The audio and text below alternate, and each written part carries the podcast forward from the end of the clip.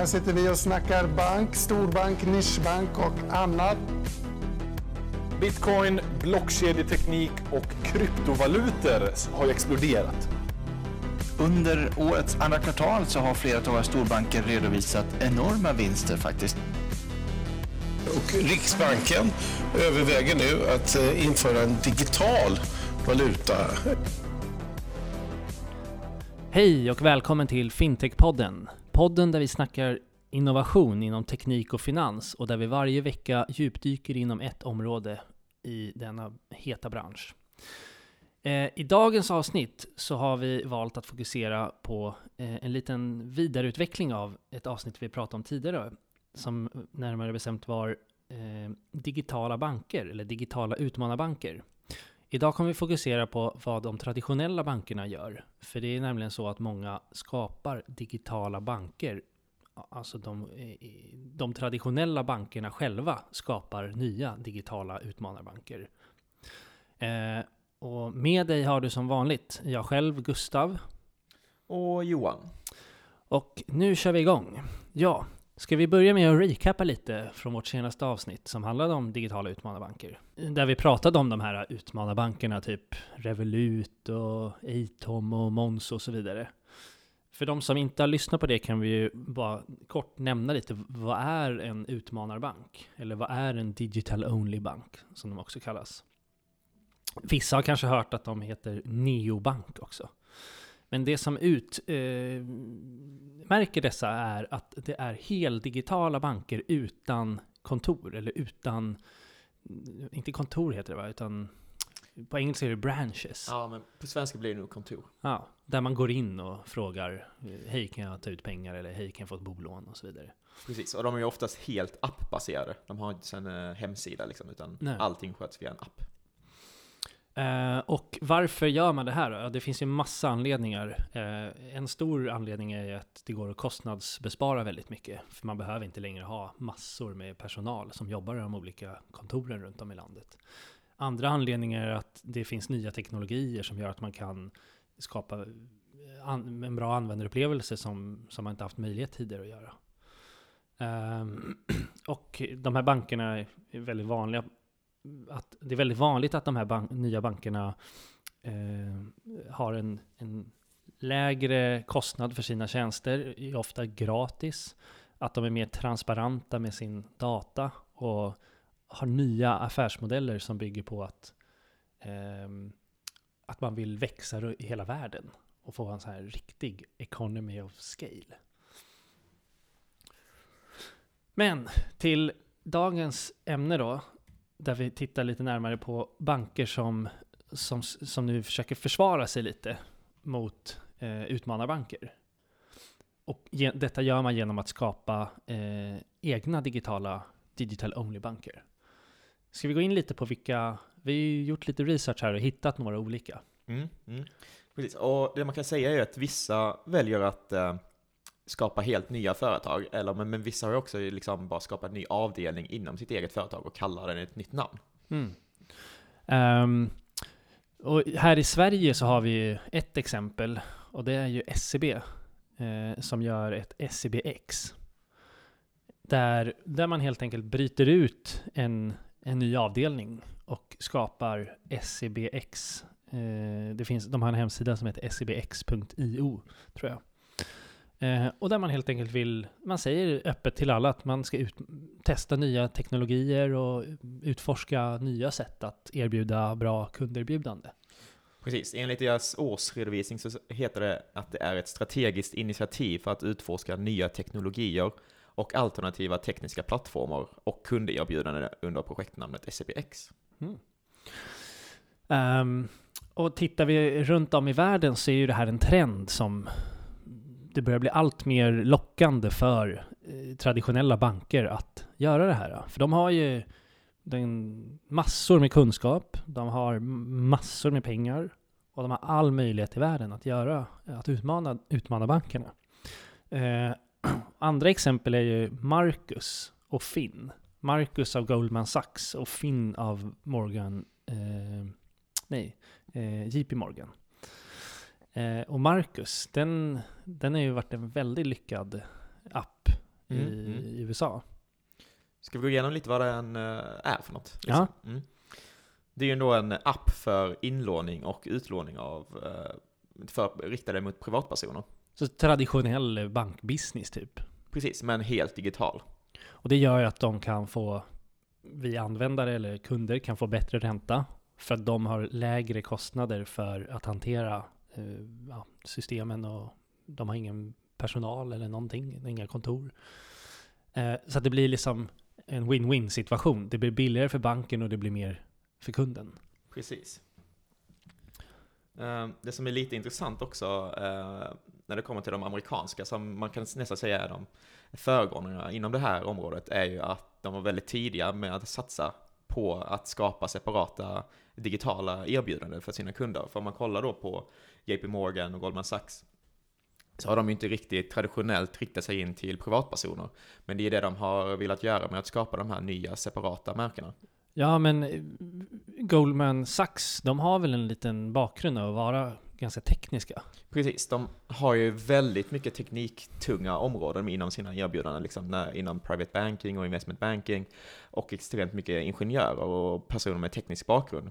Eh, om man bara kollar på deras jobbannonser som ligger ute så har de ungefär 25% av alla annonser eh, enbart riktade mot eh, tekniska personer liksom. Och om man då jämför med en traditionell bank som UBS så har de eh, runt 1% av jobbannonserna som är eh, Mm. tekniskt inriktade. Så det är extremt stor skillnad. Och det är mycket det här som ligger bakom till att man snabbt kan skapa ett nytt separat, eh, en separat avdelning som kan bygga upp en digital bank väldigt snabbt och pu- eh, pu- pusha ut det till marknaden helt enkelt. Ja, och det, det är väl lätt att förstå då, eller jag menar Goldman Sachs, jag tar mig inte på orden nu, men jag tror att de nådde 100 000 användare på något så här 30-40 dagar. Eh, vilket är en enorm eh, kundför, ny kundförvärvning. Och det, det hänger väl säkert ihop då med att man har mycket teknisk bakgrund och människor som verkligen förstår hur man skapar en digital bank. För det handlar ju så mycket om att hur, förstå hur man kan använda nya teknologier och hur man arbetar med dem. Liksom cloud och AI och machine learning och med mera. Det är ju någonting som är ganska främmande för, för banker hittills, men börjar, alla börjar experimentera med det. Mm. Så de som har många techpersoner och så, de, det är klart att det blir en fördel för dem. Mm. Det är bara att kolla lite på SEBX, alltså SEBs eh, nya avdelning, vad de har för eh, jobbannonser ute. Då har de ju tre öppna just nu. En backend developer, lead frontend developer och en cloud infrastructure engineer. Mm. Det talar ju ganska tydligt om vilken typ av bakgrund de söker till de här nya satsningarna. Ja, precis. Ehm, och sen Finn av JP Morgan är ju eh, liknande då. Ehm, vi, kan, vi har gjort lite undersökningar av flera. Vi har ju Pepper by Bank Leomi. Eh, vi har ett annat liknande projekt av eh, HSBC som heter Project Iceberg. Så har vi Open Bank eh, av Santander. Vi har Bobank av Royal Bank of Scotland som jag såg var världens tredje största bank eller något sånt där nyligen. Och sen har vi Buddy Bank av italienska Unicredit. Så det här är bara några vi har hittat på lite research. Det finns säkert fler. Så Mm. det är ju verkligen en trend som, som verkligen börjar locka st- stora traditionella bankaktörer att, att ge sig in på. Mm. Men det, har- det har ju inte enbart fått positiv respons från marknaden eller branschen, Nej. liksom de här satsningarna, utan det finns även vissa branschpersoner som eh, har lite roliga uttryck inom det här. Eh, har du något exempel på det Gustav? Mm, vad tänker du på? Jag tänker på Chris Skinner, det här han sa om eh, löparskor. Ja, jo, han sa ju så här att det, det är ju på förhand ser ganska lätt ut att ge sig in i nya teknologier och så här, kanske. Men han jämför då med att det, bara för att man köper ett par skor som Usain Bolt har slagit världsrekord i, att springa, så betyder det inte att man själv s- slå ett världsrekord. För att man eh, helt enkelt inte förstår riktigt hur mycket arbete det ligger bakom att skapa en digital bank. Det handlar så mycket mer än om bara teknologin, utan det handlar om att ha rätt kompetenser, vilket är jättesvårt idag. Det är en så här, typ världens mest konkurrensutsatta marknad att jaga rätt kompetenser. Alla har problem med det här. Spotify, Klarna, alla letar efter rätt kompetenser. Och eh, de är väldigt dyra också, kompetensen. Jag menar, utvecklare idag kan ju ta in eh, 100, 200, 300 tusen i månaden om du är riktigt bra. Mm. Eh, och eh, Och det handlar ju mycket om att bygga upp en kultur också som gör att man kan attrahera den här typen av kompetens. Och det är nu väldigt svårt för de traditionella bankerna att få upp inom sin traditionella organisation. Precis, och innan vi började idag så var du inne på det med hönan och ägget problemet är Att får man inte in folk, då är det svårt att bygga kulturen. Och har man inte folk på plats, då, då får man ingen kultur. Och då får man inte in eh, kompetensen. Mm. Så det spelar inte så stor roll att en traditionell bank köper in en, en eh, cloud-server från AVS liksom, om de inte vet hur de ska använda den. Mm. Eh, och då kommer vi tillbaka till det här, även om man köper samma skor som Usain Bolt så betyder inte det att man kan ta världsrekordet själv. Mm. Eh, och det, det är lite av de här bankerna har fått kritik för att det är det de gör med de här satsningarna. Att de, de anställer lite folk som de får tag i, de köper in den senaste tekniken, men sen så finns ingen riktig förankring i övriga organisationer och de vet inte riktigt vad de ska ha den här tekniken till. Så därför blir det aldrig riktigt något av eh, slutresultatet. Mm. Och du hade lite intressanta siffror också, va? vad som gör att de här traditionella bankorganisationerna har lite svårt att hänga med i den här tekniska utvecklingen som sker.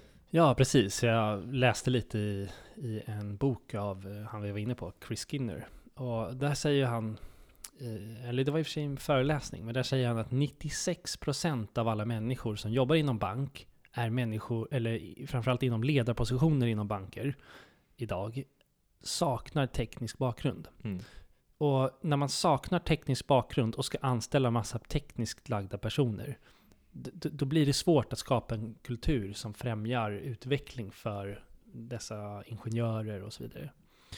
Och samtidigt, så, så tittar jag upp ett steg också i hierarkin inom banker, så har fyra av fem eh, eh, chefer eller personer som sitter i ledningar inom banker ingen teknisk bakgrund. Mm.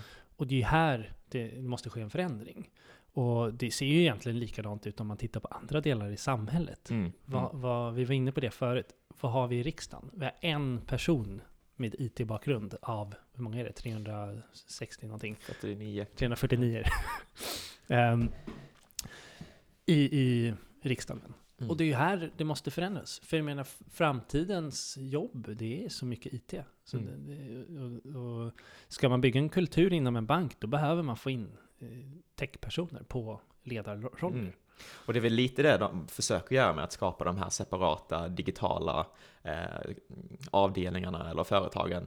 Men som sagt, de har ju fortfarande sitt legacy eh, i, ja, bakom sig och det är svårt att skapa en ny eh, kultur. Mm. Ja, alltså vi vill ju verkligen inte försöka någonstans säga att det här är lätt för en bank. För det här är nog bland den eh, svårare eller större utmaningar man har stött på eh, sen, sen banker kom till, tror jag. Ehm, vi kanske får följa upp det här eh, avsnittet någon gång i framtiden med att göra liksom vad, någon, någon liten insights på vad, vad bör man göra? Mm. Hur, hur går man tillväga? mm, Ehm, men då tror jag vi behöver läsa lite mer. precis. Ehm, men vi har också ett annat intressant exempel eh, på faktiskt en svensk eller nordisk bank, vad de gör, Nordea. Eh, Mm. De har ju, håller på att etablera, eh, kanske inte ett eget, men i samarbete, eller de har investerat i ett startup eller ett fintech som erbjuder sin egen digitala eh, bank. Mm. Ehm, Vilket är det då? De har ju investerat i företaget Betalo, som till en början erbjöd en tjänst där du kan betala räkningar via kreditkort eller vanliga eh, debitkort. Ehm, till exempel om du använder Revolut idag så kan du inte betala räkningar, men om du använder tjänsten från Betalo så kan du via ditt Revolut-kort betala vanliga räkningar. Just det, så om jag kommer från ett annat land till och flyttar till Sverige och inte orkar skaffa en traditionell bank här så kan jag bara skaffa Revolut på några sekunder och sen koppla upp mig mot Betalo. Precis, och då kan du betala din elräkning och ditt telefonabonnemang liksom. Men det är ganska svårt att göra eh, Mm. annars. Mm.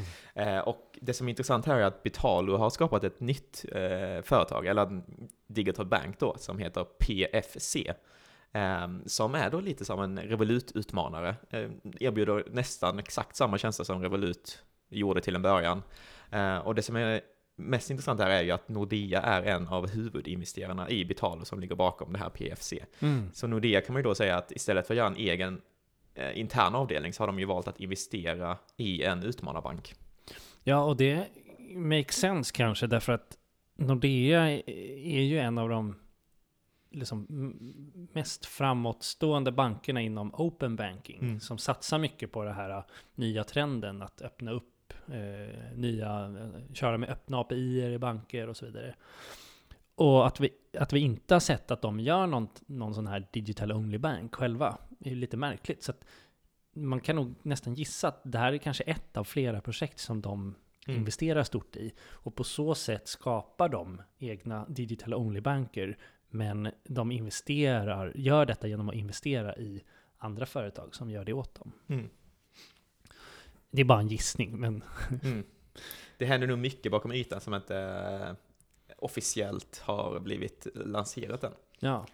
Men om vi tittar lite på eh, mer här på varför det är så viktigt för, för traditionella banker att göra det här idag, så handlar det ju mycket om att man inte vill tappa marknadsandelar till de här nya digitala utmanarbankerna.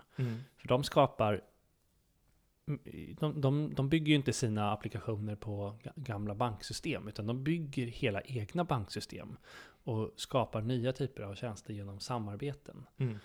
Och för att en bank ska kunna göra det här på samma sätt och lika snabbt som dem, då måste de eh, bryta ut och skapa en digital only bank de själva. Mm.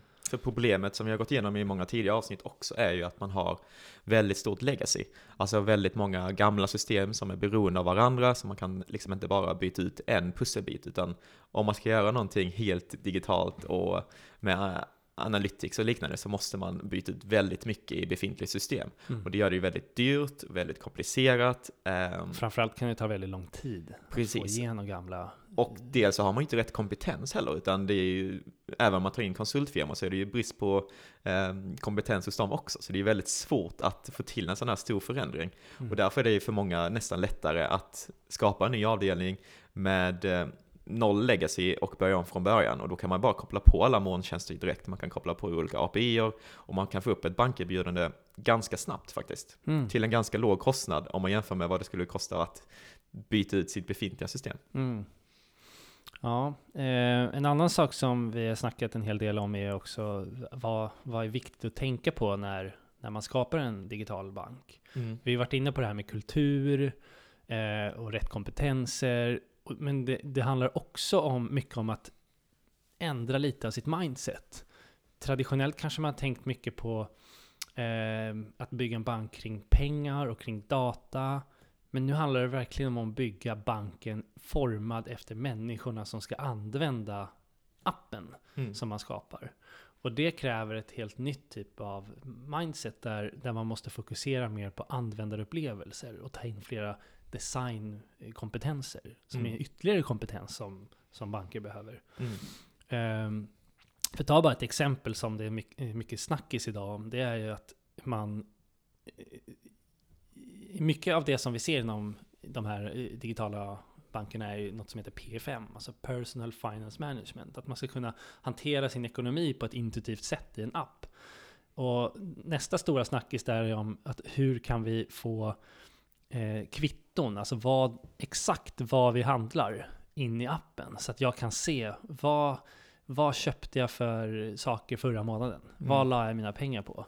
Det är jätteintressant när man kan få upp diagram och så på se, äter jag till, får jag i mig all näring jag behöver? Mm. Ja, du har ju köpt pasta, du har köpt gurka, du har köpt tomater, men du köper aldrig det här. Så det Mm. betyder att du, du, om du inte äter det någon annanstans så, så får du inte i dig rätt eh, Mm. ja, kalorier eller vad det nu är. Mm. Eh, så det är superintressant att kunna forma det efter människors eh, vardag och hjälpa dem med det. Mm. För precis, för idag kan man ju endast, eh, enligt vi, vi- vissa tjänster kan man ju se liksom så här, ja du har handlat för 300 på Maxi. Mm. Men du kan ju precis som du sa nu inte gå in och se vad du har handlat på Maxi. Har du köpt godis för 300 eller har du köpt grönsaker för 300? Eller kan du till och med gå ner i framtiden och se liksom, du har köpt fem tomater, två gurkor, fem majs. Mm. Eh, och därifrån ge ännu mer ekonomisk rådgivning liksom. Precis, så om man går vidare där ett steg och liksom börjar erbjuda så här, eh, prediktiva eller eh, analys av ens beteende. Det skulle kunna vara så att jag, jag säger eh, Hej bankapp, jag, jag, jag vill ha hjälp med att äta mindre godis. Och då kan bankappen säga "Ah, okej. och någon gång, någon dag där jag brukar köpa mycket godis, där, som den kan analysera via datorn då, så kan den säga Ja, eh, det, idag är det 77% sannolikhet att du kommer gå och köpa godis. Tänk på det, du vill ju äta mindre godis. Mm. Och det ska ju liksom vara helt på användarens eh, liksom initiativ att göra det här. Mm. Men en förutsättning för att man ska kunna ha det här på plats är ju att man har tillgång till realtidsdata. Mm. Och det har man ju inte idag. Eh, om, man har, om man är en bank och har gamla traditionella system så finns det inte möjlighet att ha den här realtidsdatan, vilket många utmanarbanker redan idag har på plats. Precis, många har ju realtidsdata kring transaktionen, men det är bara transaktionen. Det är jättesvårt att få in just det här med detaljerna. Så berikad Precis, data. och, Liksom. och vad köpte du för?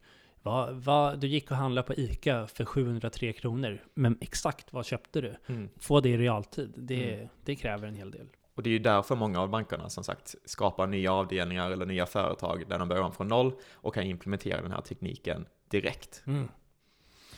Men ska vi ta och runda upp det här avsnittet eller? Runda av? Heter det. Ja, ja ehm, vi kan ju passa på att tipsa lite om eh, lite olika saker där man kan läsa om sånt här. Mm. Eh, vi har ju, som mycket av det vi har pratat om idag kommer ju från Chris Skinner som Mm. har skrivit boken Digital Bank. Eh, han har även en ny bok ute som heter Digital Human och en tredje bok som heter Value Web. Eh, Böcker som vi verkligen kan rekommendera om man vill läsa mer om eh, det vi har pratat om idag och i tidigare poddar. Ja. Eh, man kan också bara googla Digital Only Banks så får man upp många eh, intressanta artiklar. Men eh, ja, vi avslutar dagens avsnitt och önskar er en trevlig eh, fortsatt dag. Yes. Hej då! Hej då! Ciao, ciao!